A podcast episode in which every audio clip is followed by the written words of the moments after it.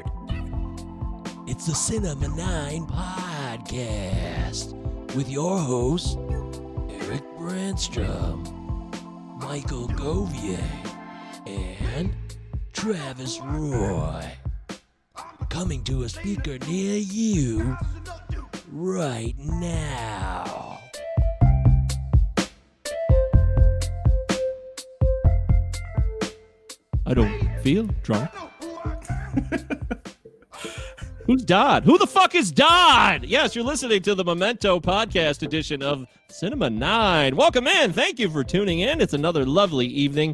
It's always great to have you aboard. It is episode 36. Six? 36? Six. Yeah, sexy hexy. All right, cool. I'm Michael Govier, the Cinema 9 podcast, along with my dear co-hosts, the guys who make the engine. Yeah, and Derek is happy now. Look at that. Yay. Congratulations, Derek. The show is live. Uh, Eric Brancham and Travis Roy. Travis, you're in Brighton, Michigan, and life can be cruel sometimes, but how are you holding up? It's a busy time of the year, you know, it's a busy time. Like it's it's there's this is the second day of the week that I didn't turn on my television at all. It's it's tragic. It's a, Holy it's fuck. goddamn tragedy. Um, but it's busy times, man. Busy times. What are you gonna do? I can't believe that. I, I'm trying to soak that in. All right, give me some time. Give me some time. Don't worry, I made I made some time for movies and television. I got my screen time. in, Don't worry. Hey, all right. You're still an American. Eric Branstrom, I know that you would never, ever turn off your television if you didn't have to. No, in fact, yesterday night I watched three documentaries on the hunt for John Wilkes Booth. What a fucking story! Ooh. Man, you Three really into separate, three separate documentaries. Three Like, on- separate documentaries. One that purported that he survived the shootout at the barn by uh, Boston. What's his name? Uh, fascinating stuff. I uh, was up till two in the morning. Really should have gotten my work done, but I didn't. Holy Testicle Tuesday. Wow, I got to tell you, you're really on a John Wilkes Booth kick. You watched The Conspirator recently and you're watching these docs. Are you obsessed right now or what? It's a deep dive. Give me, give me everything you got. Pat Garrett versus Billy the Kid is next. I'm taking on Billy the Oh. Kid. Did Brushy Bill? Uh, was he really Billy the Kid? That's next. I'm gonna watch like Sam 20 documentaries. I can't Yeah. wait. I have that and I never watched. I got to watch that. Oh, maybe I'll join you on that. So good. Um, okay, well, this is Cinema Nine Podcast. We're doing Memento. It's a listener's choice edition. You guys chose this, not I, not Travis, not Eric. Free Cushions Oh. fan, no lace, no talk 1030. technically, yes, Derek Byrne chose this, although the random number generator did a lot of the work, but it would not have happened if Derek had not chosen Memento, a 2000 film that we will dive into. This used to be a huge hit when uh, people came of age like we did at that time. So we'll find out. Does it hold up? But first, of course, we got to get loose here, talk about our feelings, and talk about how we feel about movies. It's time for quarantine viewing picks. That's right. As always, don't forget to please rate the show on Apple Podcasts five golden stars. It makes a difference. It makes Five golden stars. beautiful. It's beautiful. It makes people think that the show's legit. So if we can convince other people that it's a legit show, that would be decent. And that's really all it's about. Otherwise, Yes. follow us on your Spotify. Perhaps we can convince blah, blah, blah. ourselves one day. Yeah, if only. Help us fool them. Help us. And also, if you if you're a regular listener, uh, you know we really appreciate that. Everybody, ch- chi- you know, checking in for the first time, we always appreciate you. But those those regular diehard listeners, we we truly do appreciate you. Yeah, Um, they're good people. yeah, we like you people extra. All right, so I watched some movies. Uh, I watched a couple Christmas movies. I watched uh, Nightmare Before Christmas, which I've seen before. Which you know, how, how do you not? I mean, it's been a while since I've seen it. It's been a good five, six years. So I, you know, checked it off while I did some chores. It's good. Um, I also checked out uh, White Christmas from 1954 because I really like the, Oh. the, the Bing the Bing Crosby version of White Christmas. Deep. Oh, Yeah, yeah, yeah. How white was um, it? It was oh, it was the whitest of Christmases, that's for sure. I bet it Um, was. yeah, two hours. I'm like, oh, wolf. Like, what did I sign up for here? Like, it started to get a little, little lengthy, and there's like, there's like commentary about like the state of choreography at the time. I'm like, this is not, this is not Oh, what I signed up for. Danny um, Kaye is a fucking chore in that movie, man. He is uh, Yeah, out of that's it. control. That's that's the word. It started to feel like a chore. Like, I'm like, okay, this is, Not fun. You know, you know, it's not fun. I could have watched Scrooged again, like for the millionth time, and I will. I will. Don't worry, I You will. will. Oh, you will. Um, I, I watched House from 1985 at our friend Mike Robier's suggestion because Mike doesn't like horror movies, but he loves House. So I watched House, and it was indeed a lot of rubbery fun, uh, and and wackadoo, just totally weird, wild, goofy stuff. Um, I look forward Greatest to the American sequel. Heroes, William Katt. That's that's the guy, right? That's who start who started. That's so funny. He does this TV show. It's kind of a hit, and then he does this, and it's. Ah. eh, yeah. Remember I that mean, show? Like he couldn't like Yeah. land. What was that? What, what was even the plot? He Like I knew he couldn't- could he- fly, he- but like he couldn't land. Yeah, that was it. He could fly, but he couldn't land. He it. wasn't a very good superhero. and That's like it. if I'd known that he was in this, I may have watched it as a kid. But like as a kid, you know, all I remember is like the, the cover box was like this disembodied hand at like eye level for a five year old.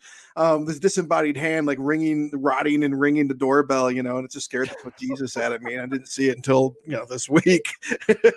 Not to be confused with the modern television show House. yeah, I've never seen that either. But uh, I watched. Uh, I, I watched. Um, Watched the New Mutants. Uh, you know, it was a long and Oh. tortuous road for it to get to where it is. It's streaming now for for a reasonable rental renting price, and I recommend it, man. It, it was it was a good movie. Like it, it did some weird things. It felt like a comic come to life in a lot of ways. Like it, it, it made me sad as I watched it that it's that we're probably only getting this one movie with this group of people because it felt like an introduction, and there's some pretty well developed um characters here characters that like never in a million years would i ever imagine even as a 13 year old daydreaming that i would see them you know uh come to life on the on the big screen. So that was or like the screen in my living room anyway. But that was so that was really really cool. Um last but not least uh which i guess i don't really so I, I would say that new mutants would be my main recommendation for the week but i also watched a movie I'd like to discuss with Eric called Mank from 2020 because I understand that you liked it very, very much, and everyone I fucking loved it. I thought it was a masterpiece. everyone seems to like it very very much and think that it's a masterpiece. And i'm like there was there was a one word review from uh, a reviewer on uh, on eric's instagram post. And the name of this of the instagram account account is i believe it's called cinema review. And his review was wank which Yeah. Oh, then he gave it seven out of ten, and I'm like, uh, wank! That was it. That was it. One word review. And um so it is beautifully shot it is belie- just beautifully shot it's gorgeous um the score for, with from Trent Reznor and Atticus Ross better get nominated for best score. I mean, it is it is outstanding. It is outstanding. Um, but um, you know, uh, the movie itself, I had a hard time buying. Like, you know, like we got a 63 year old playing a 43 or a 60 year old playing a 43 year old and a 33 year old playing a 40 year old as a husband and wife team, and I just had a hard time. Like, I don't care how good an actor Gary Oldman is, man. There's there's other dudes out there, and Not uh, cool. and I was going to I was going to bring up this tweet from that that went viral um in response to that it was like uh, from like uh from like a 40ish actress I believe an actress anyway she said something along the lines of like Hollywood doesn't um you know they don't they don't we, we're not forgotten you deliberately erase us you're, you're hiring 33 year olds to play 40 year olds like there's not a woman that that's like in her 40s in the movie even though like that's the age that Mank was and the age that women that, that he was surrounded himself were I don't know. So I guess I mean some of this might sound kind of nitpicky, but I just felt like the movie just it, it, it, it like it was a love letter. It was a love letter. And like as it started, I'm like, this is amazing. This feels great. But you better have like some really strong nostalgia for, for like the 40s movies, which I actually do. And it just dragged. It's, it's just fucking dragged, man. It dragged and dragged and dragged. And, and and there's the thesis statement of this movie is uh and Mankiewicz, right? Henry Mankiewicz, right? Herman Mankiewicz. Herman, Herman Mankiewicz, underappreciated. Um, Orson Welles stole a lot of the credit. There you go. I just, I mean, that just summed it up. It doesn't take two hours to say that. That's that's how I feel. Remember in the 80s when like every 16 year old kid was played by like a 30 year old, like grown adult? I mean, it's kind of the same thing for me. It's like, well, whoever can like maybe give you the glimpse. As he says himself in the film, you give an impression of an artist. And I think you can give the impression of someone in their 40s, even if you are maybe Gary Oldman's age. But I love the film. Bit inaccessible. I watched it with Ange, my, my wife, and that's what she said. She's like, this is gorgeous. The acting is fucking brilliant, but I don't know jack shit about California politics in the 30s. I don't know anything about the studio system and its politics. So they're not giving you anything to kind of latch onto so you can ride the narrative. It's just vomited on you and you're expected to be like just like juggling everything at once and loving it. But I just, god damn, that script was just so superb and unique for me. But yeah, I can I'm hearing a lot of that. A lot of people like it. A lot of people are like, I'll give it another shot. I'll give it another shot. And and the score I've already been listening to like while I work and stuff. So mm. I'm sorry. I'm, I'm sorry for your loss. we're so sorry. I know it's tragic. Uh, I'll tell you what, I've not seen that movie, uh, but now that there's such a spirited conversation, I feel like I will try to check it out and s- join in because I love 30s Cali politics. That's how I feel. Eric Brancham, this is your moment. Tell us what you've been watching and tell us what is the number one recommendation of this week. Aside from Booth Fest, which has been going on, and we got another one tonight, uh, an old In Search of episode starring Leonard Nimoy from the seventies. did did John Wilkes Booth survive? That's on literally waiting for me. spoiler, he didn't. Spo- yeah. Yeah. spoiler alert, it didn't happen. Um, but anyway, you know, aside from Mank, I also watched Houseboat from 1959, starring Cary Grant and Sophia Loren. It literally takes Cary Grant until about an hour and eight minutes into the film to be like, "Oh my gosh, you're gorgeous." Like up until then, he has like he does not even notice how drop dead beautiful this woman is, and it's a romantic why. comedy. Yeah, you know, I had to scratch my head. I'm like, uh, is Randolph Scott that close to the set or what? um oh uh, but a fun movie a cute movie um aside from that my big recommendation of the week i also watched halston i talked about that on instagram it's this documentary about a fashion designer from he's largely forgotten i mean he's before perry ellis and calvin klein and i don't know. For some reason i just got really interested in the um description so i checked it out and it's an awesome fucking documentary. Uh it, it, it talks about art and how it blends with business and how the two when they collide it just gets ugly but in a really unique way. I thought it was a really well put together documentary that uh, is on amazon prime. My big and then you my big fired up Phantom Thread. say that again? Then you fired up Phantom Thread, of course. It literally is on my top 10 list of all time i fucking love phantom thread i don't know what it is with me and fashion designers you didn't know that no, I didn't. Yeah. you. We, I'm sure we talked about it on the show before, and I just forgot. I I- forget. He Yeah. hasn't mentioned Yeah. it on the show, and he really hasn't. okay, because Yeah, yeah, that's surprising to me. I, fucking What- love it the- so much I'm also I mean- surprised. yeah, I mean, to me, it was kind of like an, in, in inherent vice territory, but It- yes, yes. that's Yeah. turn off immediately territory I mean, Well, I got, no, no, I got he through said it. territory. It doesn't mean he lives in the same house. Yeah, I got through it. That's it, it's the you know it's the Ohio to the Kentucky. my My top recommendation is uh, Sound of Metal. You guys got to see this. It's on Amazon Prime. Riz Ahmed plays this drummer and he starts suffering hearing loss and he's got to deal with it. I mean, they tell you that in the first five minutes, and the rest is just beautifully shot, well acted, gorgeously scripted, and it's a from a you know second time filmmaker that's relatively unknown that I think is going to hit big after this beautiful character study. Uh, excellent. Uh, yeah, I read your review. I, I need to read that. And Riz Ahmed, I think, is one that wants to. He's he's good. I figured. And that was it. And that was it. Well, get back to Booth Fest. Settle in. Uh, by the way, he died shortly after the assassination. Uh, just for I heard. I heard. Okay, good. Uh, really not a lot of historical dispute on that. Just coming from a couple of historians, real quick. doesn't matter. When you're balls deep, you're balls deep. Doesn't matter. The internet. The internet says it's The you just internet. follow it all you want. Yeah, there you go. It's on a disc. It's all for you. Okay, so I watched uh I watched Proof of Life, Proof of Life, which is a 2000 film, Russell Crowe, Yeah, how was that? by Russell Crowe and David Caruso. They're buddies and they're co-starring almost. I love it. I love David Caruso. I don't know Where why. go? Yeah, where did he go? I, he's great in this film, man. It's so fucking stupid. It just makes me laugh. And it's a kidnapping film because Meg Ryan's husband, spoiler, it's not really, because that's really the whole movie. It's not a spoiler. David Morse gets kidnapped in the jungles of South America in a made up country called Tecala. I Googled it to verify in case I had never heard of it or a name change had occurred in the last 25 years. No, they just had to not call it anything, which I guess is kind of cool, but no, it sucked. Anyway, uh, don't watch that movie. But I loved Proof of Life back in the day on DVD in like 2001. I watched it a lot, and uh, I regret that now. So I want to be clear about that. Why would they make up a country just for the, the film? They didn't want to like upset any like I don't any know. political unrest because Yeah, of this like- stupid movie no one saw. Apparently, it was a fucking nightmare of a shoot though, because they filmed it in Ecuador at like 14,000 feet, and it was just hellish. It's a hellish shoot, apparently. So if you're into hellish shoots, it's on the list. uh, I watched. Wait, what is this called? I don't even know what this means. Far from home? Is that a movie?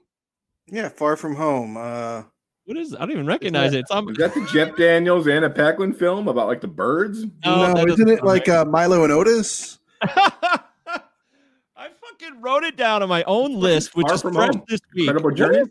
Someone let me know. Far- That I'm looking is it a up. Milo, man. yeah. But there's another Far From Home because that's not the one. Homeward Uh, Bound 2. Far from No. home. yeah. Far From Home: The Adventures of Yellow Dog. Oh yeah, that's not what I watched. That's not what I watched, but I do Wait, remember no, that it- movie. Okay, there's Far From Home from 1989 with Matt with Matt Frewer and Drew Barrymore. oh, okay. No, Nope, How about going, Far From. Home from 2014? Uh, maybe, With maybe. nobody's, no, nobody's. I don't know these people. Yeah. Barry Watson, Stephanie Bonfetten. It's a drama. Once upon the death of it, the estranged uncle, an embittered writer returns to his hometown. Ring any bells? Fuck. I guess maybe I Uh, wrote this down to watch it and then I didn't. Are you talking about Far I- from Heaven with Julianne I- Moore? A young couple struggles to keep their marriage afloat in a foreign country. Oh wait, that's far from here. I don't know, dude. I don't know what you watch. You keep better track of your life. It's a I can't dream? believe I can't believe I make a mistake like that, but that's fucking funny. That's what it says right here. Far from home. Okay. Of course, as Travis said, uh, I watched House again. Uh, I hadn't watched House in 30 years. This really took me back to the 80s, but I actually preferred House 2, which I followed up with.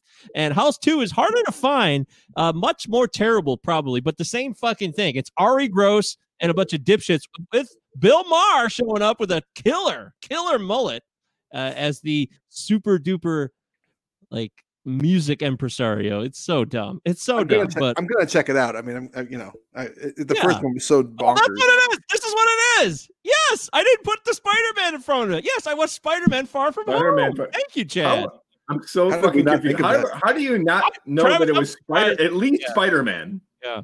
You could have at least given us that. Well, it's a Spider-Man movie, guys. We're searching for some dumb movie I starring mean, it Matt sounded Stewart from the 80s. I know I'm not crazy. I'm like a huge Marvel fan. All you had to that's say was, well, it's Spider-Man, but You know, like, Thank like you, no, no Chad. bells. I don't know. Thanks, Uh, Chad. I I watched uh, Spider-Man Far From Home, and uh, I really Poor like it. I like where that's going. Uh, it was a little cheesy, but Oh, yeah, it's pretty it's good. So. Oh well, I liked it better than Homecoming. I'll say that. Uh, yeah, I checked back in on some movies that we might actually do later, so I'll keep those in private. I watched Top Five. You guys ever see Top Five? Chris Rock movie, written and directed by Chris Rock about six years ago. Never heard of it.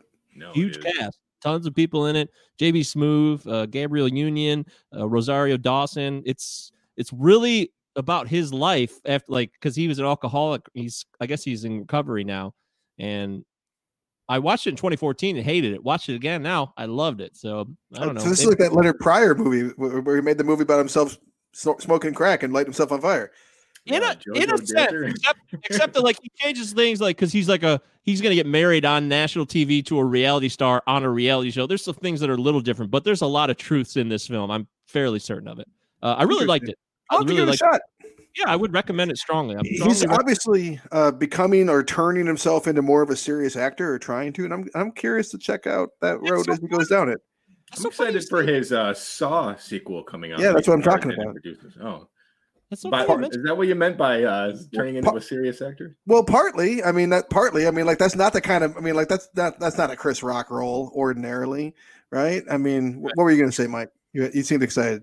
that's what the movie like it doesn't I know it's not a spoiler but like he makes a movie in the film he's a superstar and he makes a serious film and it gets shit on by everybody. So there's elements of that going forward. I don't know there's Tortured there's comics, man. They make they make great dramatic actors if, if a Really lot of time. yeah. Uh, uh, anyways uh, i do recommend it. Uh, i saw in the bedroom. I'd never seen in the bedroom. This is a fantastic film and i'm so sorry it took me this long to see it. Nick stahl Tom Wilkinson, Sissy Spacek, New England couple, 2001. Check it out. It's really, really good. Uh, one of the best of the year, and I just missed it that year, and I'm glad I watched it now. Um, I watched for the first time, and this is something I was hinting at. I want to recommend this to everybody. If you haven't seen it yet, I wanted to watch it the year it came out, and sometimes life gets in the way.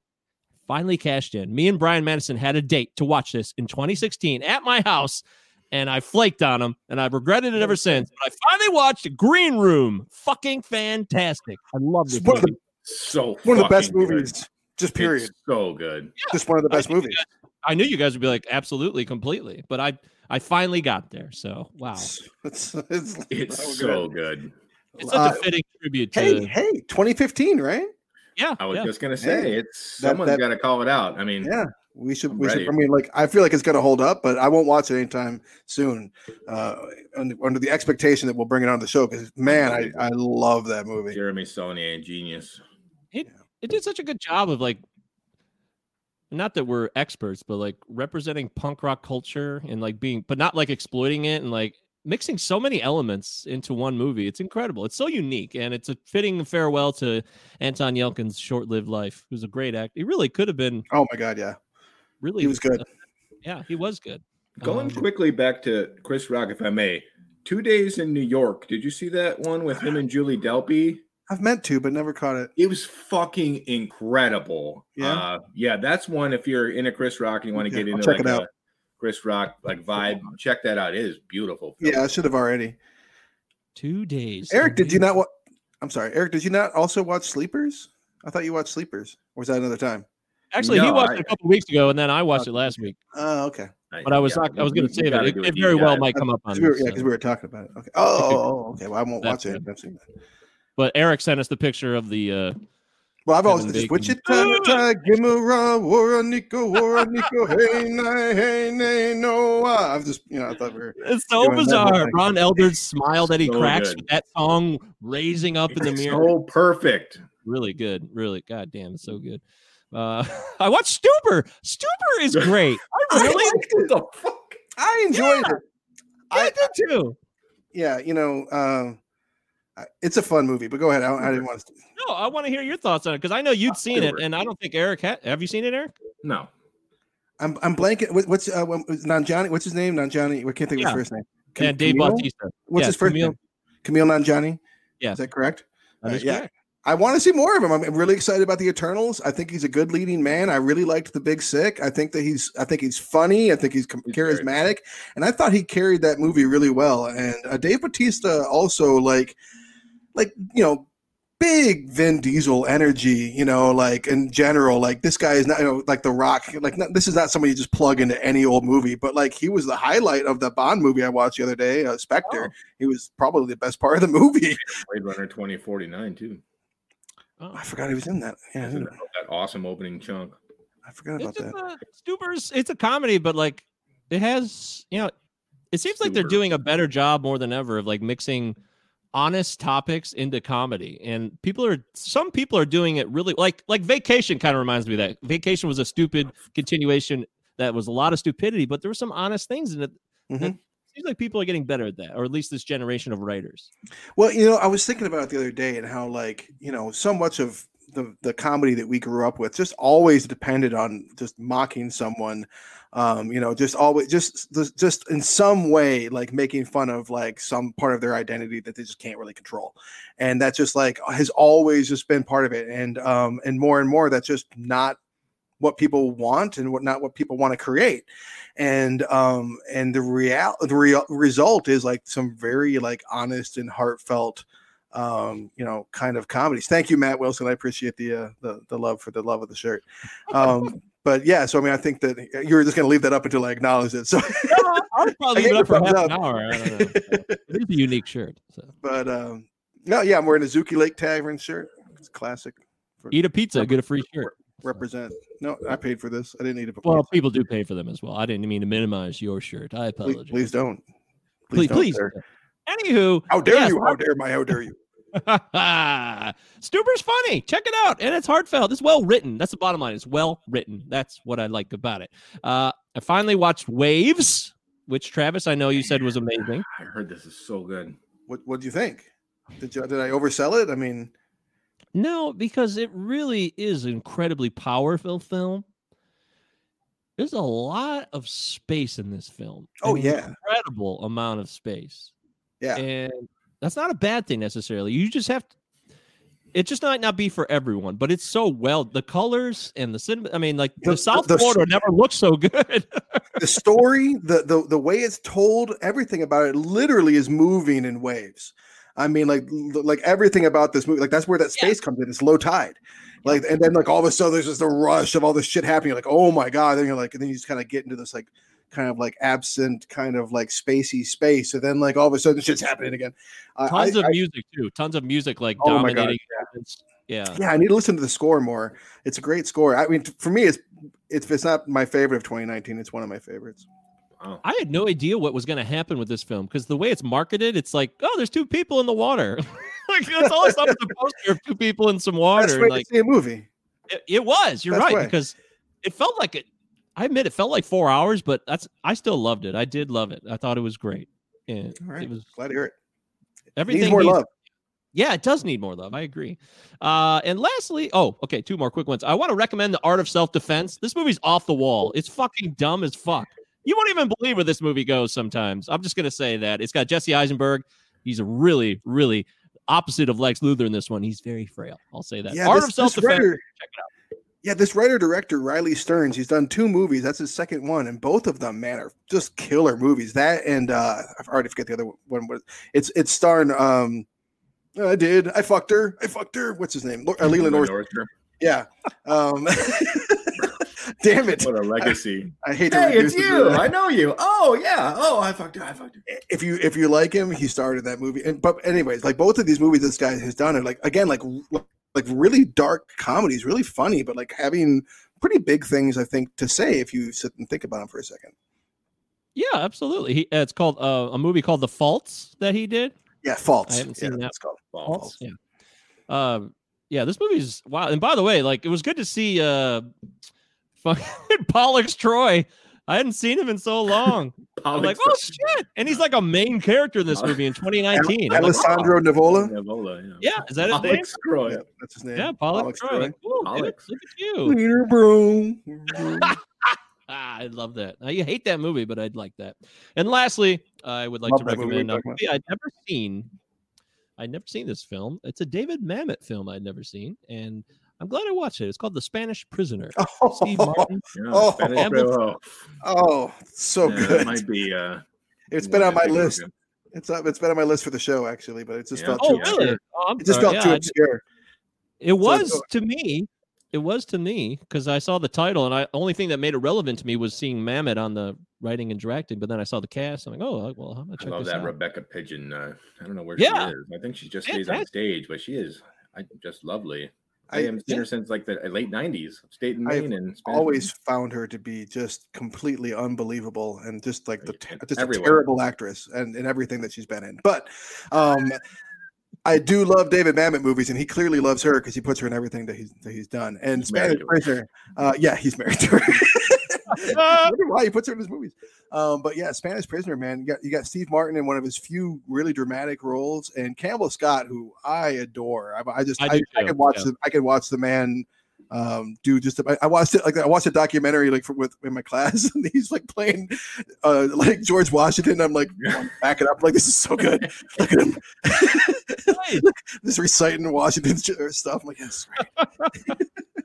cool. Dude I, yeah his writing is so unique Yeah, I mean, and it not everybody talks the way he writes necessarily but i like the way it always there's always something being brought to attention and there's an honesty in the way people say things even if it is a little maybe aloof or maybe a little different than what you might run into in fucking iowa i don't know it's just um Did you see uh Edmond with No. Bill Macy? I never saw that one That Not is really. one to check out. The David Mamet film with William Bill Macy. Uh, William close Bill cohort, but Macy, yeah, Bill, Bill, hi, we, we're friends. Billy Uh, Bill. but yeah, check that out if you get if you get into the, the groove of some Mamet because it's really into Ju- uh, Julia Stiles and Bill Macy, Edmond.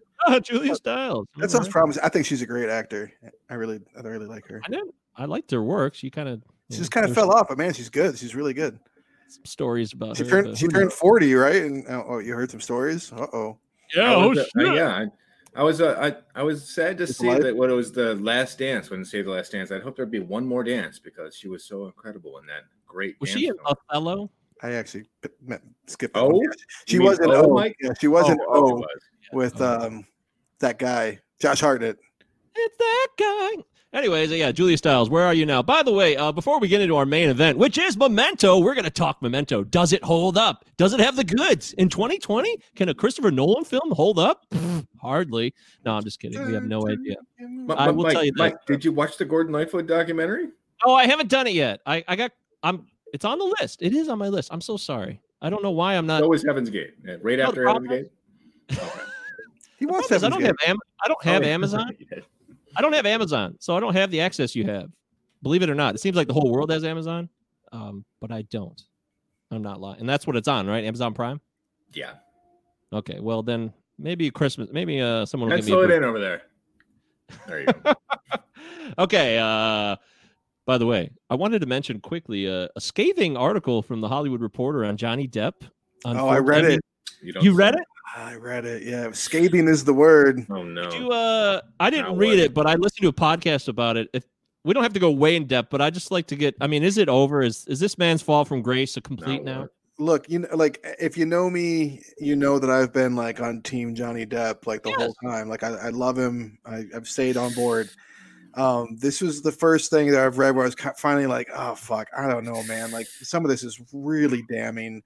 It's pretty bad. Um, like It's a pretty good reporting piece. I think they actually put some effort into this. It's not just some gossip shit either. So I mean, like part part of me has always been like, look, he's a he's a very famous man who's been very famous for a long time. Like I, I imagine he's someone like somewhat like a spoiled child, and probably not someone I would want to know personally.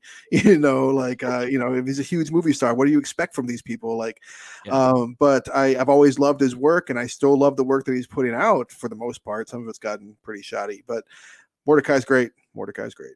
But is. um, there it is. But man, like, yeah, read the article for yourself if, if you're curious. But it's it, what's it called? Like the the implosion of Johnny Depp or something like that in the Hollywood Reporter. self implosion. It's like it makes a point of saying that, not other Well, people. The the argument that's making in a nutshell is that he that that his response to like like he could it could have gone easier for him had he not just like gone to sue the hell out of everybody if he would have settled some and tried to be quiet about it but instead he got really vindictive is like Yeah. that's that's the argument of the article i mean He's got some wild ass ties with some kind of shady, scumbaggy people in countries where people don't necessarily treat people very well. There's a lot going on there. Um, I just wonder. Let's say let's uh, let's say he hits the bottom, whenever that is.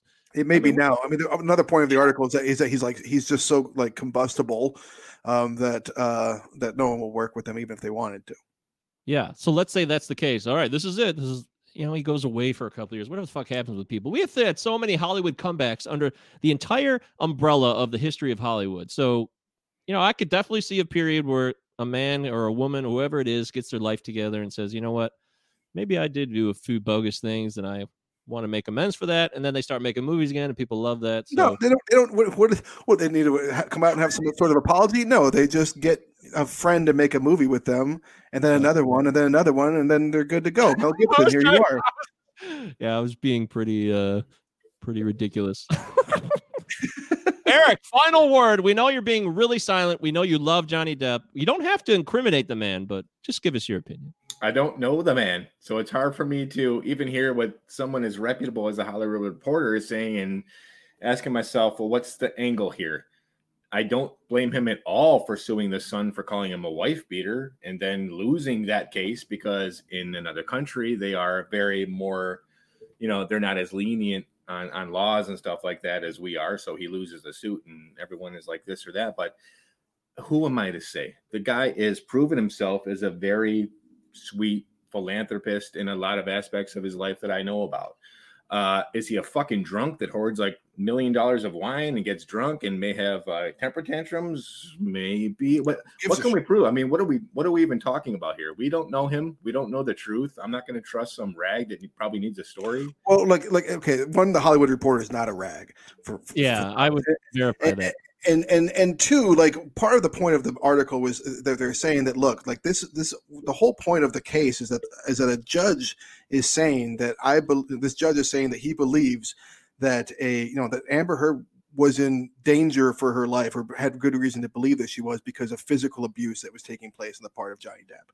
So like make of that what you will. I agree that like it's not um you know we don't just have to just automatically believe everything we hear like by no means but but one of the points of the article was and again like there's a bunch of stuff that like if you're skeptical read the article yourself because i'm we're not summing everything up here there's a lot there but Yeah. one of the points of the article like they interviewed like a, a pr guy who does like crisis pr and he made the point that he's like people he'll always have people that like him because like donald trump there are some people that will follow someone despite of regardless of who they actually are because of the their charisma their personal attachment to that person and the what they've like you know how they viewed that person over the years as they saw them play characters and i was Yeah, like it's already like ingrained in them, right? right Yeah. right Well, we hey, I just want to see Johnny Depp do quality roles and be have a late like Twilight career where he's like, wow, I love that movie, and he could like a supporting role. You know, hell, if he won a supporting Oscar someday in a movie and he's like sixty five, I'm like, yes, like a Jack Lemmon run. Not that he's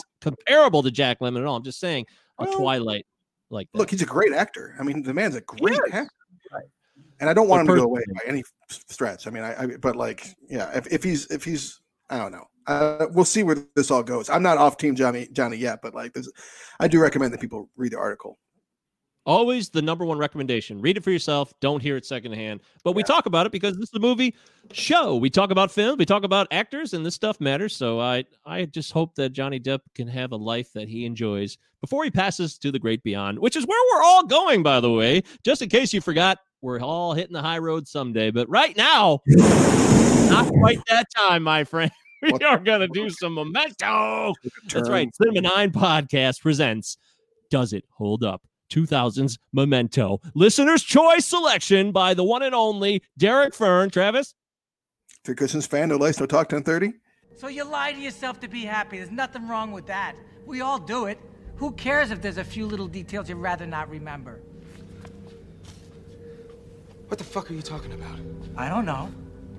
Your wife surviving the assault. Her not believing your condition. The torment and, and pain and anguish tearing her up inside. The insulin. That's Sammy, not me. I told you about Sammy. Yeah, right. Like you tell yourself over and over again. Conditioning yourself to remember. Learning through repetition. Sammy let his wife kill herself. Sammy ended up in an institution. Sammy was a con man, a faker. I never said that Sammy was faking. Exposed him for what he was a fraud. But I was wrong. That's the whole point. See, Sammy's wife came to me. Sammy didn't have a wife. It was your wife who had diabetes.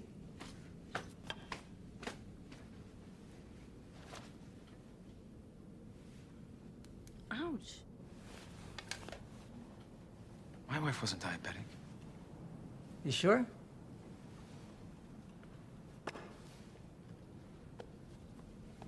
Ouch. Cut it out. She wasn't diabetic.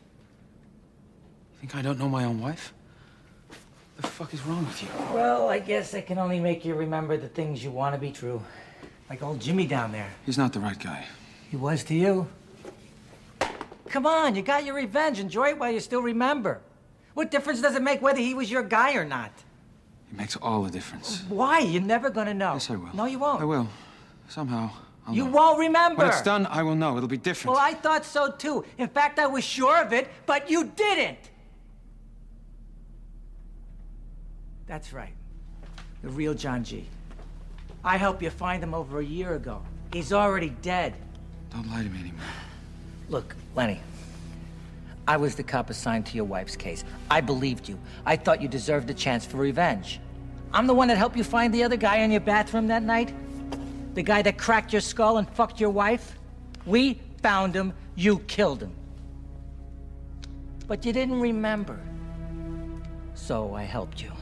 Start looking again. Looking for the guy you already killed. Oh, yeah?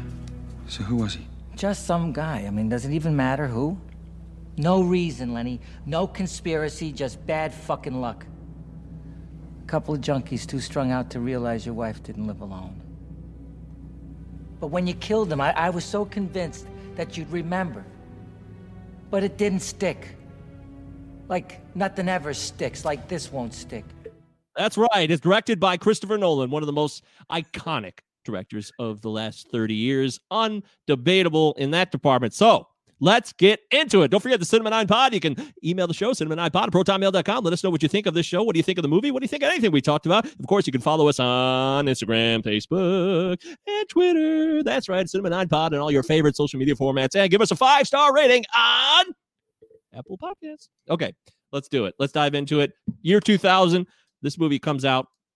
It's the Big year deal. 2000. Did anyone see this movie in the theater? Raise your Oh, hand. yeah. Yeah. Oh, Travis. Well, let's go ahead, Travis. Dive in. So Tell well, us about I that theater experience. I was I was at Full Sail. I was I was in film school when this movie came up, and um, man, I just uh, like there was so much buzz. It was definitely like kind of like when Requiem for a Dream came out. Like it was just like everybody was like, "This is the movie," you know. So I went and saw it with a whole big crew of, of film nerds, and we you know we for the rest of the year, you know, it was something that was just referenced and or, or and talked about and talked, you know, like uh, we were all pretty pretty dang impressed with it and uh, I really felt like it was a like a like a groundbreaking movie and a uh, announcement of an important new writer director, and I was I was right in a lot of ways. Wow. That is an awesome way to see that film because it really became a classic and you got to see it with a bunch of people who really appreciate film. It's true. I'm I'm jealous. I'm very I'm a little bit envious. Am I jealous or envious? Which one is it? You can you can be both. Same thing? I don't know. We had this debate with a friend of mine a week ago. He said there was a difference. Anyways, I think they're the same. Eric Brandstrom, the year 2000. You saw this what? You see this with Jimmy and Chad and everybody cuz I wasn't there with you. Uh, I think the great Chad Gibbons is right when he uh, recently uh, messages the show via Facebook that he and I saw it along with who we suspect to be the legendary Brian Madison and maybe Crystal Gibbons uh, at the AMC Livonia. I do remember going in about 15 minutes late. Listen, we heard that it was blowing up the festival circuit. We we we saw the talk. All we really knew is that it's a movie that's told backwards and it's supposed to be fucking amazing. So we went in there and you know, even if you go in there on time, you're going to be fucking confused. But if you go in there like 15 minutes late, you're you're bass backwards. You have no clue what's going on. But when the lights came up and it was over, we just sat there, breathless, and it was speechless. We didn't even know what to say. We literally almost went break back back right right back in and saw it immediately. Our minds were blown. There was a new filmmaker in town, a voice so unique, unlike anything we've heard in our entire lives, and we could not wait to get back in that theater and see it again. And I we the group I went with, we didn't know that it went in reverse. We didn't know that going in. We just all we knew was that it was like a good movie. Even better. That's what I say. But I didn't know that either. So I'm with Travis. Uh, I also did not see this movie in the theater. I saw it on DVD I've heard of whenever format. it came out. Yes, DVD around 2001 ish. Whenever it came out, I was living at the famed Harbor Cove Apartments, or no, Knob Hill. Harbor Cove's Whitmore Lake. Knob Sorry, Hill. Knob Hill, Okemos, Knob Hill. Michigan, live. Got it. he has. You've never seen Memento, Matt Wilson? Okay, that's Get fine. it together, Matt. Get it together. Yeah. uh, yes, I saw this when Brandon Harvey got this for Christmas around that time. Like he got the DVD and we watched it, and I was like, "Wow!" It just blew my mind. I was I didn't know who Christopher Nolan was. I I didn't even know Guy Pearce was. I really, I mean, I saw L.A. Confidential, so that's not true. I take that back immediately. I I lied. I just Yeah, you lied knew there. who he That was. that was a complete lie. I loved it. Yeah, uh, it was great, but it did. It, it was like a weird experience because I was like, "What just happened?" I remember being confused. I remember having that Total Recall feeling, the original Total Recall. Like Recall, happening? recall, recall. I remember Gary. being confused, very confused about what's going on with this movie. And definitely, we since we had it on DVD, we could watch it again and again and again. So that's where it happened there. And uh, I never saw it in the theater though. I feel like you guys are ahead of me. You guys Is it win. one? Is it one you watched a lot over and over again? Yes, definitely. See, like I, it's one I watched, and then I, you know, then I owned it, and I watched it for for for being a movie that I owned. I did not watch it a lot. I watched it maybe, I would guess, like three or four more times, Okay. and and then didn't watch it again until last night. Wow. Oh shit. Okay, that's interesting. I'm it was a hard run on Memento. In fact, I'm pretty certain I've watched Memento with Derek Fern one night, possibly in his basement. Uh, that may that may not be true, but I feel like it's true. So I'm gonna go with that gut feeling for now. But Memento was watched again and again and again, at least by me, with many people for a couple of years, and even after that, like even with like uh, other friends of mine, Jamie and Chris Deary, and uh, they were always doing the Lenny. You know, they would do like their fucking tagline. That's all they ever did was that Lenny all the time. Lenny. So people, this movie was a big deal, and I haven't seen it though in probably eight years. Eight years, ish. About 15 years for me. I mean, But Wow. 19 or uh, 18, 19, I would guess. Fuck me. Okay, well, hey, uh, I haven't looked up the score yet. Did anyone else look up the score? no, did not. Okay, so this obviously is a Christopher Nolan film. He's got to get a high. Good. It's Yeah, I'm be gonna an say, eight. yeah, I was gonna say 7.8. Oh, Christ. Oh I'm no gonna way. say That'd like higher. I'm gonna say like 8 point 8.5. Okay, eight point five. So you said seven, eight, eight point five. I'm gonna go eight point seven. Here we go. Oh, 8.4. Good job. I mean, Eric was one over, but he was closest. If you but Mhm, Price is right rules. I was Travis over. wins. I was over. Yeah, you're over, you lose. But 8.4, yeah, that's that's a rock solid score. I know that this is probably better than maybe at least one of the Batman trilogy films. Would you guys agree with that or no? I would not agree. Or would that give away too much? I mean, I, I, I, I, I personally just feel like uh, Dark Knight Rises is pretty vilified. I think it's a good movie. Okay. I don't see any reason to compare these, Michael. That's a good idea. Too. I mean, they're, they're they are pretty different films with really different budgets.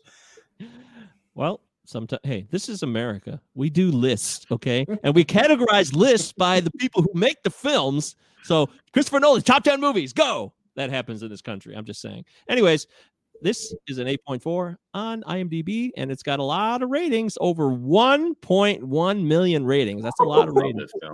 People love a lot of ratings. That is a lot of ratings. But as far as Rotten Tomatoes goes, um, yeah, it's the same deal. 93%, 94%. Uh, that is, oh, I mean, that's just about as close as you can get with a film between critics and audience. Rock solid, tight consistency. Does that surprise either of you? No, not really. No, no. Okay, no one's surprised. Well, you guys do know film, so that makes sense. But of course, I'm dying. I'm really hoping that Destin Thompson checks in on this one because we've not heard from him Bring me. Destin. and uh, by the way, let's pay tribute to Travis, his beautiful creation, which was in, you know, tribute to Destin Thompson and his years of service as a critic. Yeah, I made a meme. I made a I made a I love Destin meme. We love Destin meme. In fact, Everybody does, right? who doesn't love it Destin Thompson? You know what he did? You, you know what he went on to do after this? You know what he retired? He retired as a as a as a film reviewer. Do you guys know what, he, what his next career was? No way. Uh, screenwriter. Obama Obama speechwriter. Yeah, that's right. Yep. I'm a speechwriter. That's right. That's what he did. I didn't know that until I made out. the meme, and I just kind of stumbled across the information as I was as I was a meme making. Fuck me. I feel like that guy in RoboCop. Fuck me. Destin Fuck Thompson. me. Destin Thompson Shit may have me. wrote the famous Shit "Yes I me. Can" speech. We don't know. I'm sorry. What'd you say? He said shit on me and I laughed. What'd you say? Oh, I said Des- Destin Thompson may have wrote the famous "Yes, Yes We Can" speech. We don't know. The famous shit on me speech. Everyone shit everyone- on me, America. John Uh, Polito so- for president. Okay, the show's off the rails. All right. Destin Thompson says Memento doesn't just draw you into a dramatic mystery, it makes you aware of human mystery. And that's food for thought and entertainment. Loves this film. Big fan. Roger Ebert says the movie doesn't supply the usual payoff of a thriller. How can it? Question mark in parentheses. But it's uncanny in evoking a state of mind. Hmm. Is that true? I remember making a comparison about this movie. I, I, I don't know that I felt it when I watched it last night, but I remember compares, comparing this movie to like uh, um, to Charles Bukowski. Um, like remember like as a kid, like 'cause it was, you know 2000, I was 20, so I was reading a lot of Charles Bukowski. And um and I'm and like you'd read Bukowski and then your brain would kind of like work like Bukowski for a few hours until you kind of like deprogrammed. And I kind of remember feeling the same way about this movie that like the absorption of what's happening and then like the uh, assessing afterwards of things like i remember like feeling like i kind of like would have to like reorder like how i was thinking about life after the movie but i didn't feel that way last night Definitely fragmented type of film. But I'm thinking that's in, in a good way. i'm thinking that's what ebert was talking about Okay, that By makes way, what? sense. By the way, Mike Clark of USA Today, he's always very brief. A terrifically compelling little mystery, period. he got paid for that. we need a neck. That's He what I was did! gonna say what's with these reviews. Pretty good. Yeah, you know, not bad. I think this will make a couple bucks. Um, I need to find a shitty review though, because we need to be fair. But uh, it's hard to find them though, guys. I got to be honest. There's just endless amounts of red, fresh tomatoes all up and down the page because this film, like we said, it was 93% by critics, 94 audience. Uh, Steven Rea of the Philadelphia Inquirer. This terrifically satisfying Rea? film. Stephen Ray, not that. Yeah, uh, it's with a V though, a V this Uh, terrifically satisfying film. Bring- do it. Someone do the Stephen Ray from uh I can't do it. I can't Come do on.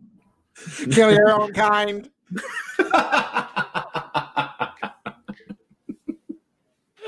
so stupid. Thank you. Steven Rea from the Village Voice says of Memento, kill your own kind. That's it. Uh, Oh boy, this terrifically satisfying film brings to mind 40s and 50s noir films, yes, in which the audience is as unsure about the protagonist's hold on reality as the protagonist is himself. And this is a negative review, you say? Or, or Oh, um, that's positive. That's sorry. I'm still trying to find a negative one. Oh, here we go. Here's a negative review. This is from uh, Marjorie Baumgarten of the Austin Chronicle.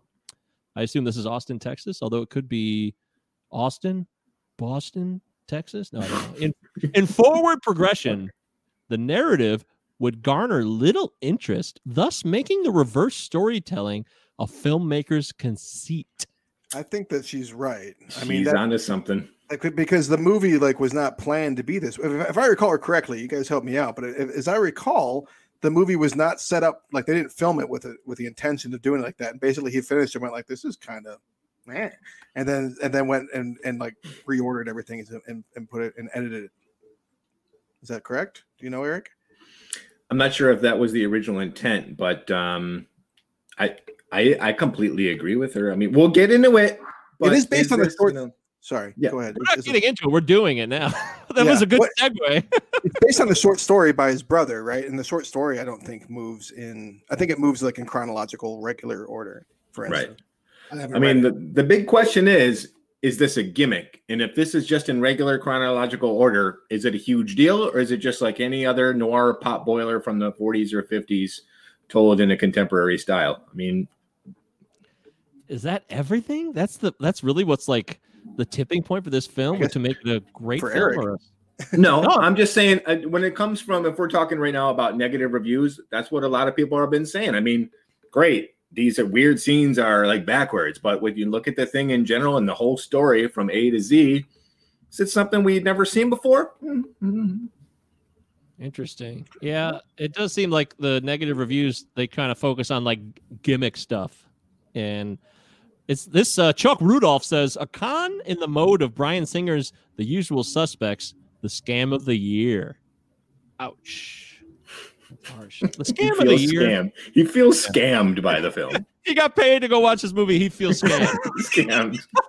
Is this a fucking Ponzi scheme? I just watched this movie. Yeah, you're right. So most of the, not all the negative reviews are about that though. Like this one says, intriguing and accomplished as it was, Memento left me unpersuaded that this trip was really necessary. So even beyond that, right, It wasn't even necessary. of What other people said. Let's let's say what we have to say about it. fucking stupid. But I mean, excuse me, but that is another complaint about the film. Fucking too complicated. What's going on? Too confusing. Who cares about this? But Well- Nolan demands your attention. Not a lot of filmmakers are doing that in 2000. or now.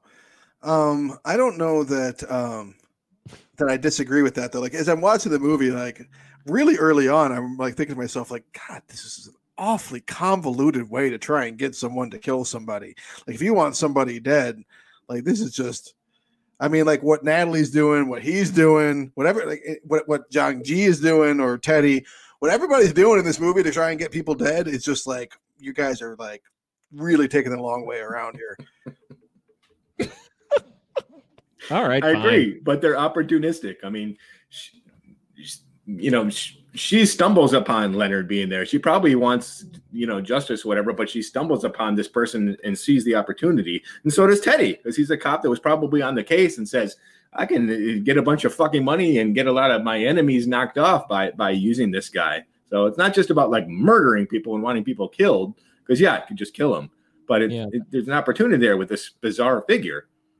Yeah, Derek says uh, in our live feed, by the way, which you can watch every Thursday night around 7 p.m. if you want to join us live. Uh, he has the DVD where you can watch it in chronological order, and he says that it Ooh. definitely loses its punch. Ooh, So that would be interesting. I had the DVD and I remember that feature, and I remember choosing not to watch it because I was like, "That's not going to work." One thing I I, do like- remember from the commentary back in the day, I'm sorry to interrupt, but but I do remember them originally planning all of the Sammy Jankis black and white stuff being just told in one just chunk uh, instead of spread out throughout the entire movie, which I think makes it a little bit more interesting. Yeah. Well, it's not just the it's not just the backward storytelling. There's the mix of like black and white and color. So there's he's using a lot of he's Not using a lot of that u- different. Is that really that unique? I mean, maybe for the time, it's but I don't think it's not at all, right? I mean, like, Not, oh, I mean, not now at it's not- all. the- well, I- even at the time, I don't know that it was that unique. Not at all. You watch Rashomon in 1950, and they're doing something that's you know leagues more interesting than this nonlinear storytelling. Yeah, No, no, no. No, no, no, no, not that. He's talking about the black and white in the memory and the color in the now, Oh, okay. right? I'm Or- not talking about the that sort of being unique. It's just uh, quite happening. another tool that he's using in the storytelling as a visual tool. That's it. So it's not it's not like groundbreaking at all. No, of course not. But The only He's trying to use groundbreaking thing is the the out of order of the of the plot. Yeah. yes, yeah, I would say so. Right? I wouldn't say anything else is groundbreaking. No, there's Can't no other with that. groundbreaking points. It's just I'm looking at all the tools he's using. So he's got a cast which is really good. You know, Carrie-Anne Moss was in The Matrix, so that was her debut. Really, right? Do you guys, is there other stuff before The Matrix that you recognize her from? Because I don't. No, that, that- I mean, I, it wasn't the first thing that she did, but I, I know it was like the her breakthrough. And this, and her and Joey Pants came on to do this afterwards. Yeah. And, and man, like I just any as we've said before when he's come up on the show, like anything Joe Pantoliano is on, like I, I don't know what it is about this. This guy must just exude like crazy energy in real life because I mean, like I, I could just watch the guy do anything, and everyone seems to feel the same way. And he's not like a, an attractive man. He doesn't sound like he doesn't have a nice voice or like a pleasant cadence or anything. Like, but there's something Oh. about the guy that makes him just it's extremely watchable. How is Yeah. he doing though? By the way, because we Well- haven't talked about him since that accident early in our podcast run. Remember, he got hit by a car or something. He was doing fine, and I did a deep dive on him because I was missing him for like eight to ten years. Uh, he's in recovery, so he had a really hard time with addiction, which put him out of the limelight for a good ten years. Hmm. Well, I wish him the very best, and I hope he gets uh, back to good health in every sense of the word and working again. Because I mean, he's someone that like talk about. I, I mean, I could see him winning an Academy Award. Give, give this like we, we talked about Harry Dean Stanton like um, as as a character actor that really only starred in two movies at the very beginning, the very end of his career, and probably should have had more. I think Joe Joe Pantoliano is one of those people. Like this guy, someone Yeah. picked this man up and put him in like a starring role. I think he could do it. I think he pulled it Yeah. off great. When you need a likable scumbag, call Joey Pants. Yeah, exactly. That's that's it right there, man. The most likable, scummy guy. Which maybe that's not what you want to be known for, but he does it Except well. when he's Ralph, he's not likable in that. Ralph- but he's Ralphie good Man, I don't know, but he always is likable. That's No, no, no. You're not gonna sell on, me man. on that. You're not gonna No, sell no. me on. I mean, he's he's he's the worst person probably in the entire. Show. He's not show. Richie. He's he's above Richie. I'll say that. But like, He's yeah. there's a lot. He's one of the worst people in the entire show, and which is Yeah. full of bad people. But like, he, So he's super, to watch. he's super compelling to watch. Yeah. No, he is. That's true. I'll give you compelling. Won't give you likable. All right. Okay. So, uh, so we got a killer cast here. Uh, you know, Guy Pearce comes out of Australia. He's on the horizon now. He's the man. He did LA Confidential. Now he's doing Yeah. Memento, and you know, he really never quite exploded like I thought his career would. That's just a side note, in my opinion. I really thought he was on the brink of being a big star. That's the whole thing. All of a Yeah. sudden, after these intense roles at Exley, then you got Ravenous, and then this. This is three completely fucking different characters, uh, portrayed so brilliantly by this guy. He seems to have kind of blended into these supporting roles for the past like 15 years. Yeah. Yeah, and which is a real Hmm. shame because the last movie I can think of that he starred in is, well, actually, there's two movies I can think of that he starred in. Um, one of the older ones is The Proposition, which, if you guys have not Yeah, seen The yeah. Proposition, couldn't recommend it more. So, I I, mean, I need to see it. John one of my favorite movies. It's so good. Yeah, it's John Hillcoat, so you know it's good. Um, and then the other movie, I can't quite think of the name of it. It's uh, it's him and uh, Robert Pattinson, the, the, like a The Rover, fucking awesome. Rover, yeah. which was really good. Yeah, that was really good. And um, and that's the last starring movie, like starring role I can think of that he did was Rover. But it was, I mean, like everything he does, like it's always good. I wish, I agree. I wish he'd do more. But Yeah. uh, also, Ravenous. This. I mean, was so much going on. that's what I was gonna say. Is Ravenous just neither one of you watch it because I guarantee that's coming up on the show at some point. Yeah, it's been mentioned before. I'm Okay. sure we'll do that. But I will tell you this: I, you know, he shows up in bit parts in Kathryn Bigelow's Iraqi drama, and then he, you know, he's gone, and Yeah. it's like, oh, Guy Pearce in this. Okay, oh, and then he's not. So Iron Man three. Yeah, But he's that so- pretty. I didn't like that so much. Yeah. uh, Yeah, I think That's that one's like underrated. it's the Christmas worst of the movie, by three. the way. what- Oh, Ah, is I it? think two is the worst of the three. Well, I, I would say Oh, two is Two at least is good of the three. unwatchable. 'Cause I, I disagree with that entirely. I think two is a so good movie, but I think it's at least good of the three. okay, fine. That's, I can live with that. but he's so fantastic in this. He's caught up in this insane situation, and yet, like, he keeps his cool and he has this sense of humor. It's this really bizarre performance. My favorite thing about it is the way his interactions are with other people because he knows how awkward his situation is, and like you can see this little glint in his eye. Like, I know this, I'm really fucking weird, and this is a weird question to ask. And everything he does, he's so committed and so con- he has so much conviction in this role. I I I don't think he gets enough appreciation. Period. This is one of the best performances of the 2000s. Neither does Mark Boone Jr. What about him? He's great. I, Mark love Boone Mark. Jr. Whenever Mark Boone Jr. is- That's how he got into the Batman trilogy. He's like, oh, he hooked up here and kept on going with Nolan. But There you go. I I feel like Stephen Tobolowsky. I know that Travis loves Stephen Tobolowsky, so he's a That's personal just favorite. me. America. The Uh, world. America does, Stephen but you Tobolowsky. love him Earth, too. Earth so- does. Yeah. yeah, society has no problem with him at all. And uh let's get into some of the. Do we care about the plot issues here? Like, do we? Does it matter Oh. to you guys as we dive into this? Like, what really happened? Is there a John G? Did it ever happen? Did it all get fucked up? Uh, is Sammy Jankis? He probably was a real person. We all agree on this, right? Sammy Jankis was real. Yeah. Yeah, Sammy Okay. Jankis I think was real, but and like and like Teddy says that he was a he was a, a faker, but somehow during the during all of this, uh, Leonard Leonard superimposed their stories of, over one another to like try and like make himself cope with what actually happened. Because like the thing about Leonard that I think I never really got until the watch last night is that he makes new memories. He even talks about it. He's like, I'm I'm conditioning myself, and and he does. He conditions himself Yep. like like he comes to and he does it and he goes right for the pictures like he knows where they are and that he needs them He knows that you can't burn them. How would you know that? Right, like he, he knows all kinds of things uh, all the time. Like he he comes to and like and like and like Natalie talks about John G, and he doesn't need to like open up his shirt and, and find out who John G is, who raped and murdered his wife. He means like, oh, John G. Yeah. Like and like and at first I'm like watching the movie thinking like there's all kinds of plot holes here, and then as I'm watching it more, I'm like, wait a minute, I never picked up on the fact that like just like Sammy Jankis, it's not a it's not a physical condition, it's actually a mental condition, and or like just he's the real Sammy Jankis, and he actually can form new memories, but is somehow unable to at the same time. So is he combining the story? Did what happened to him as it's expressed originally? Do you guys think that happened? Like being his wife was murdered and raped and Well, no, no, they said She was never murdered. No, they, she was that- raped, but she survived. that's I revealed. believe everything Teddy says at the end. Yeah. Oh, yeah. Absolutely. I think that's pretty. I think we. I think we're very much supposed That's to. where we're clear on. that. Okay, Well, all right. yeah. Well, I'm checking because a lot of people will went. That's the thing about this movie. It lets people go in a million different Well, directions. I think that's the what people think- tragedy of the entire film is that the fact that everything he's being told implicitly, hey, this is what's going on, even though he can't remember, someone Mhm. wants to tell him this is your life in a nutshell. You can either choose to start writing notes that matter, so your life is different and you're not this evil, horrible person that's about to go out into the world and do more horrible things.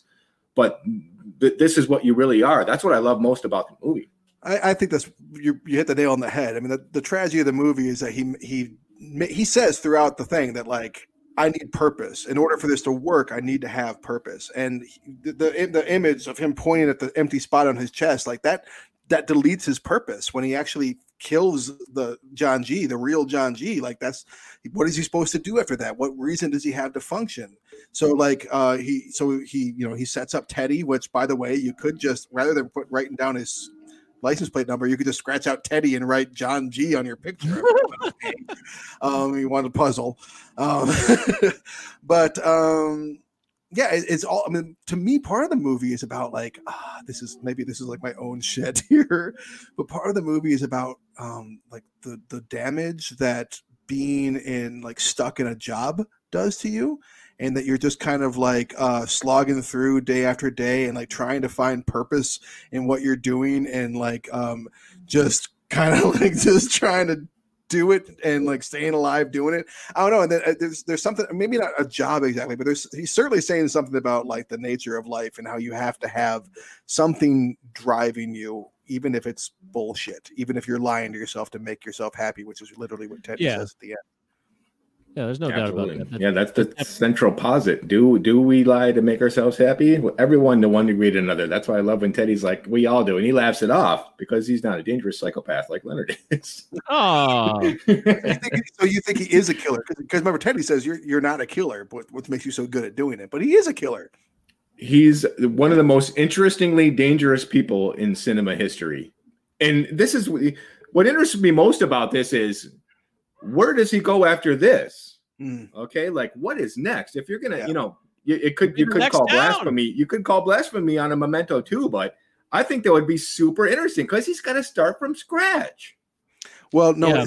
yeah. I mean, he'd have no Teddy around to help guide him. But I mean, what you end up with is is him still trying to piece the puzzle together, and maybe it takes him a lot longer. But eventually, he kills an innocent person again. I think that's part of the movie too, though. Travis, he is a likable guy. People or people seem to like be into him. They like him. They're drawn to him a bit. So he's always going to find other people, at least on the surface, not who he is at the core and what's happened, and what he's become. But there seems to be, hey, there'll be a new town, there'll be a new place, there'll be a new story. New I'll series. new- Yeah, exactly. I'll find more people in this area where they'll be like, "Oh, I'm a handsome guy, but I dyed my hair, and look at me." And they'll be like, "Oh, you drive a sweet car too. Cool, I like you." And there'll just be people who are connected to this guy, and that's what would be even more tragic. Is like this will just continue perpetuate itself until maybe, maybe there's some goddamn cops that know what they're doing. So Can we talk about um, the the the subtitle they almost used for this movie? I believe it was called Memento, or How I Let Someone with a Tire Iron Convince Me to Take Off All My Clothes and Then Kill Me. I mean, I he's, beg- he's begging for his life when the guy's standing over him with nothing but a tire iron. I am. I am like a Yeah. squishy 40 year old Yep. guy who's never punched anyone in his life who wasn't his older brother. So like I, but like someone's wanting to kill me in a dark a- in this dark building with a tire iron. I'm not gonna let him. I'm gonna kick him in the shit. Like, the, the- but like this hardened like serial uh, drug dealer guy is just like, no, no, please Crying? don't kill me. You're like begging for his life because he's holding a tire iron. And he's like 95 pounds. It makes no sense. It makes no sense. Why is it Mm. not a gun? A bit odd. It is odd. Yeah, that That is is odd. I agree. Yeah, th- all right. Hey, there's no. This is the Cinema Nine podcast. We're talking about Memento. Does this hold up or not? We're slowly getting to that point. We're going to find out. This is a fun. cherished film, according to critics, according to audiences. People love this movie. They're huge fans of it. So there's no need to poke holes in it. Why are we talking about it? Well, listeners chose it. That's why we're doing it. Uh, what else we want to dive into here? I mean, by the way, Well, you, got, you got another podcast to get to? I think this movie's funny. I think this movie's funny. I think it's funny. I've laughed several times in this movie. So Uh, I- I- Nolan does a good job of. oh, he's chasing me. Yeah, that's, that's a pretty, pretty great. Oh yeah, or I don't feel drunk. We uh, That- like- that- like that- like that. that's They're just like quick little quips that make me laugh. And I don't think there's enough humor in it because on this viewing, I hate enough. to say it, I kind of got a little bit exhausted and even a little bit bored because I think it's so plot heavy that if you're not listening, like we all know Christopher wants you to fucking listen intently in Dolby Digital 8.1 to respect him, Right. then you're Oh. you're missing it. There's not enough humor. You got some from Teddy and you got the whole always chasing me, but a movie like I, this reminds me a lot about, believe it or not, but like The Big Lebowski because it's convoluted as fuck. Yep.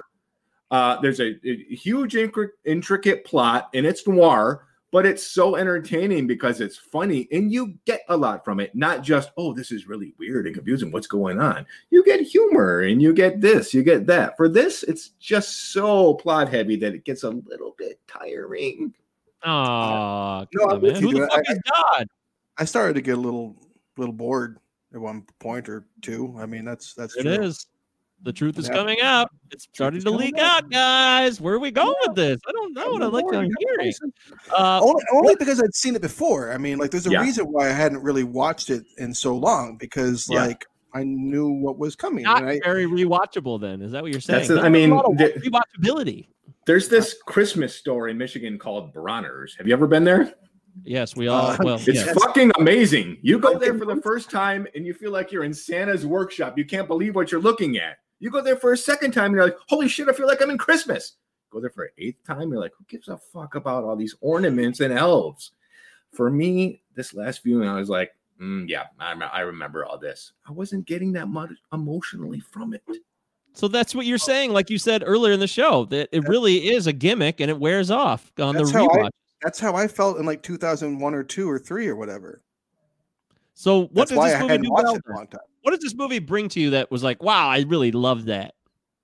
Uh, Thomas Lennon in a weirdly dramatic role for like two seconds. By the way, yeah, it shows up in Dark Knight Rises too.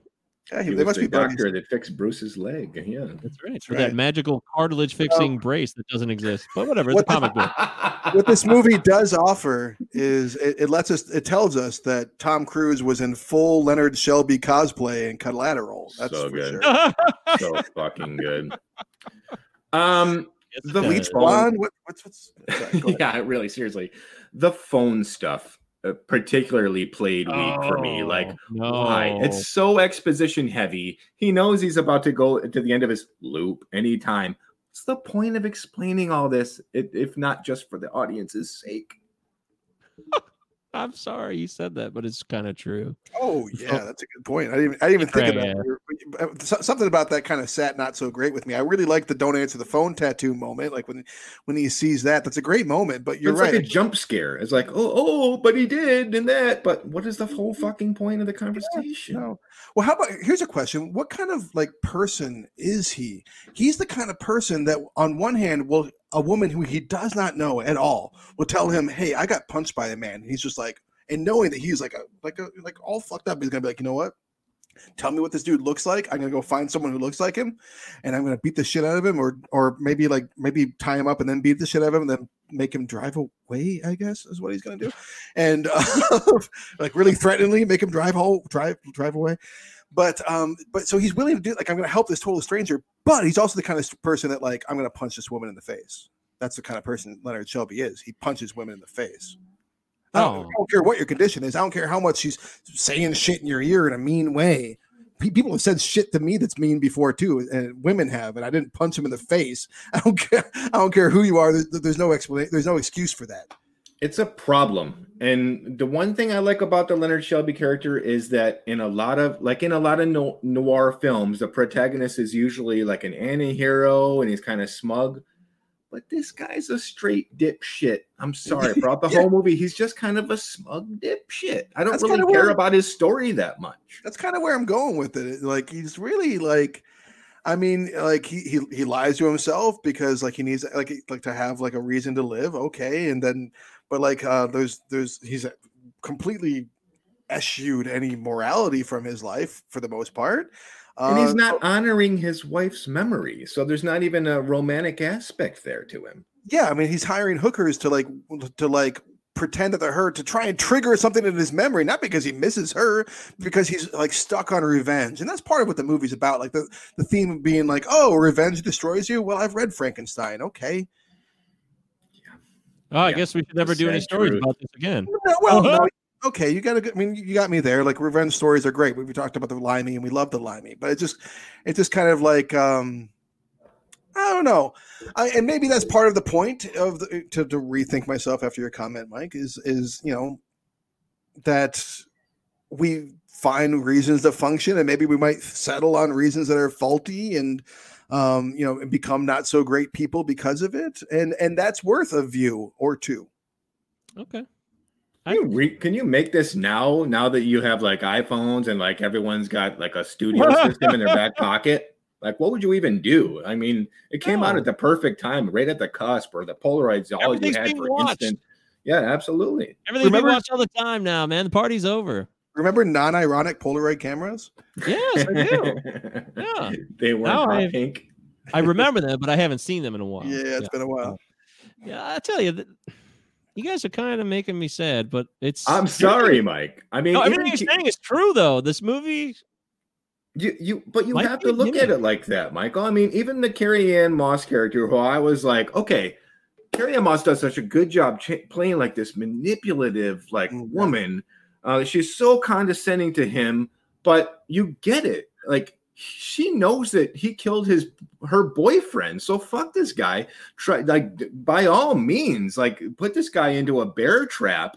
But then she sleeps with him. There's weird That's character confusing. inconsistencies. That's so confusing. Why does she sleep with him? I, mean, I don't think they even have sex. I think she just does it to make him think that they have sex.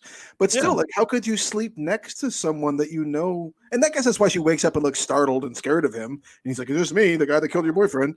Um, but no, I agree. Like, it just seems like uh, it would be hard to spend the amount of time around him that she does, knowing knowing right from the get go that this guy murdered her boyfriend.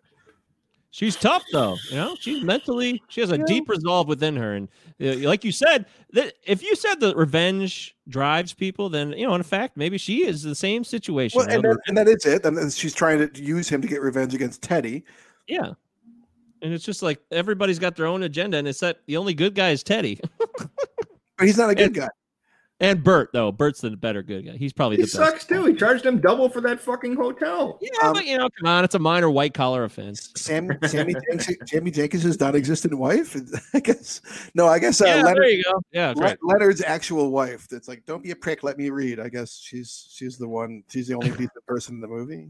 I don't know. I Okay, I, I I was more emotionally affected by Sammy Jankis' story as portrayed by the great Stephen Tobolowsky story than Leonard's on this recent viewing. I'll say that. Yeah, much. but the, like you said, the She phone help you calls out of suck. pity. It's all it's all a buzzkill. It's like the phone conversations drag the movie down.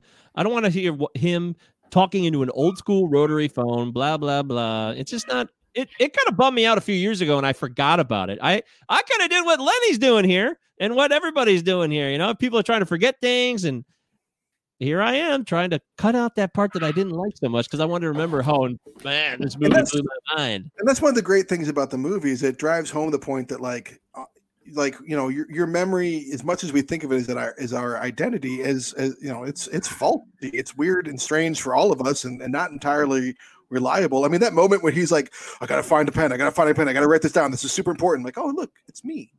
like trying to remember anything. Uh, True. I mean, Christ, we're we're nearing the end, but we have to talk about. I mean, Christopher Nolan. All right, did you guys see Following his first film? Yep. Yep. Not initially, but yes. I saw it after Memento. Yeah. the dude He's often accused of like being, especially these days, being nothing more than like this, um, like mass marketing, like spectacle film, like uh, juggernaut. But the dude does have a fucking unique voice for a top tier blockbuster director. He's cerebral as hell. He's playing with these big toys with a lot of money, but he's trusting his audience and he's asking them to to uh, use their brains, which I can respect. Oh yeah. Uh, but is this one of his finest efforts nowadays? That's what I'm getting worried about. Well, I don't know. This one of his. I mean, it's one of his fledgling efforts. This is when he when he's getting started, and what we're talking about is someone like you know in a time where more than any other time, um, the box office, whatever's left of it, is driven by by franchises and reboots. Right? Like this is someone whose simple name brings people into theaters. They don't need Yeah. to know, um, you know, anything about the characters in advance. It doesn't even need to be huge actors. People people will will see a Christopher Nolan movie, and there's not a lot of act or a lot of directors that have that kind of pull now. Really, there's not. Um, so that's you know that that's and, and this is not this is not the most recent effort. This is the first time he had sort of a decent budget. I mean, the follow or following is like what an 81 minute movie or something. It was very much uh like he shot it with what you know you get the he shot it on the weekends or whatever. This is like, and this is still an independent film, and it feels like an independent film. Clerks is way better than the Following. I hear music. Why do I hear music? Yeah, I don't know why I hear music. Not, Should not my stop the podcast? Yep, yep, Not Eric me, Dudley no. music. so- I live for myself. Nothing here. Anyways, yes. So the bottom line is this is not the best Nolan movie by far. I don't think it is by any stretch. In fact, you're right. Odds have to are some people explode on the scene and then they fall apart. Some people come onto the scene and they gradually work on their craft. And he obviously is dedicated to his craft, so he gets better and better. And I actually, you know, Dunkirk, I respect the effort on Dunkirk, but I didn't think it was that great. Oh, Uh, I thought it was is a- it's a It's a directorial fucking, it might be his best film. it's a directorial achievement. Ag- I Yes. agree, but it, I, the his best film. entertainment, I think Memento is just as entertaining as Dunkirk is. I really do. I could I could see that. I could see. I mean, But- it's, it's an accomplishment as far as direction goes. Yes, uh, but Yes, uh, absolutely, it is. I, I, I, no- can No understand there. that point. You know, Insomnia was. I liked Insomnia. I remember seeing Insomnia in the theater, and I really was like, "Wow, this is interesting. I like it." And people thought it was a letdown after Memento because it didn't have that same, you know. psst. Yeah, That's I've really been people- meaning to revisit that one. Um, uh, especially, uh, you know, I'm a big Robin Williams fan, especially his dramatic work. That's what Oh. I've been meaning. to- I, I, I kind of was kind of leaving it off because I mean, I, this is like the 80th time I've said this during the show tonight, but I kind of thought that maybe it might show up in the show, so I haven't watched it. But it's kind of like I got to start watching movies just because I like them. I, I this Yeah, yeah, there's nothing wrong. with reserving that. everything for the show is just not good for me. Although I, Probably, uh, you know, live your life, Travis. live your life. You're right. You're right. But uh, the score's bad. For Memento, Not memor- Yes. Oh, it's not Yeah, I can't- memorable. I can't even remember it already. Exactly. Is I- bad? I- I, it's I don't not it's memorable. I don't think Not it's that memorable. Oh, well, It's inconsequential. inconsequential. Yeah. So.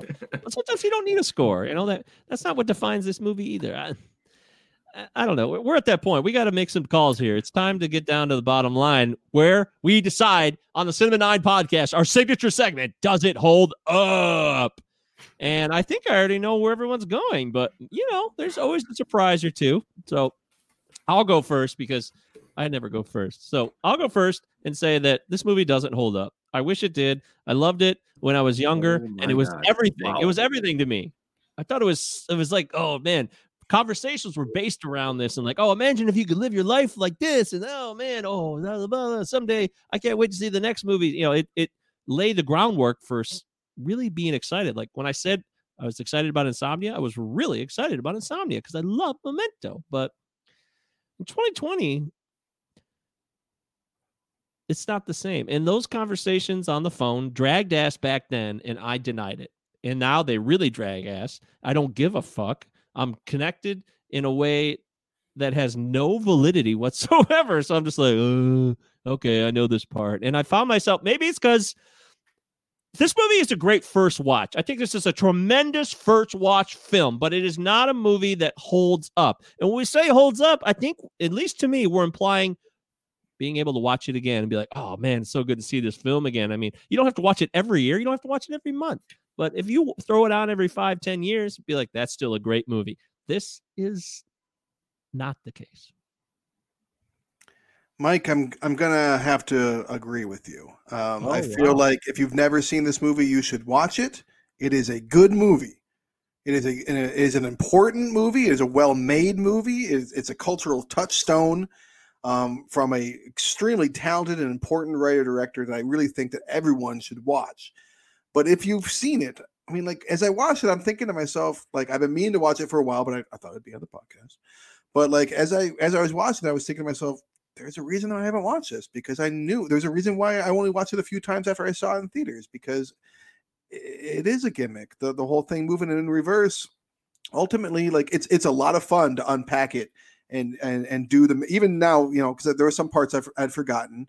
So like I had to like you know there was some mystery a little bit like oh okay you know um so that it's a creative way to watch a movie and to do a movie.